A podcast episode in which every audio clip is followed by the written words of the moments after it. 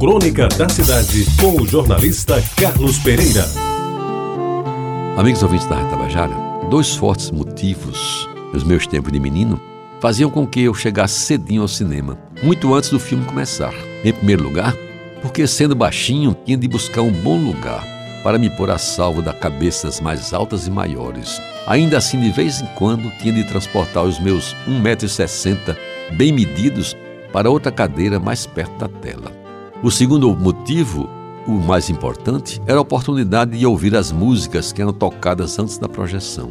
Por isso, é bom recordar algumas que, por sua importância no mundo musical, eram sucessos naqueles tempos e ainda hoje continuam sendo, pois a oportunidade de sua regravação as torna inesquecíveis.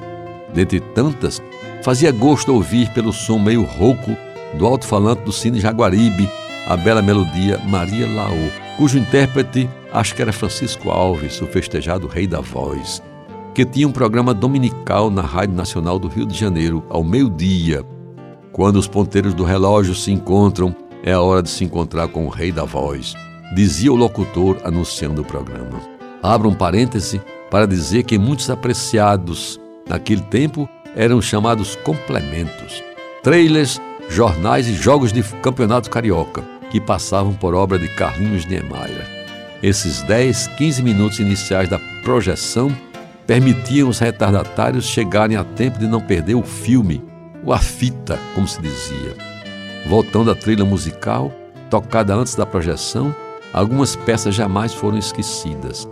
Dentre tantas, destaco sem ordem de importância, mas talvez pela frequência com que eram repetidas as inimitáveis Maria Bonita, As Time Goes By, tema do filme Casablanca, Oh My Papá, Meu Amor Brasileiro e os boleros Contigo em La Distância e Solamente Uma Vez, interpretados por Lúcio Gatica e Gregório Barrios, respectivamente, sem falar no sempre atual Fascinação, na voz inconfundível de Carlos Galhardo, que também nos brindava de vez em quando com Boldas de Prata, aquela canção que falava de 25 anos de veneração e prazer, pois até nos momentos de dor, amigos ouvintes, ouvir, ainda que em LP, que era o long play da época, arranhado pela agulha, letras magistrais como Recuerda-te de Acapulco, daquelas noites, Maria Bonita, Maria del Alma, fazia bem aos ouvidos e, sobretudo, à alma da gente.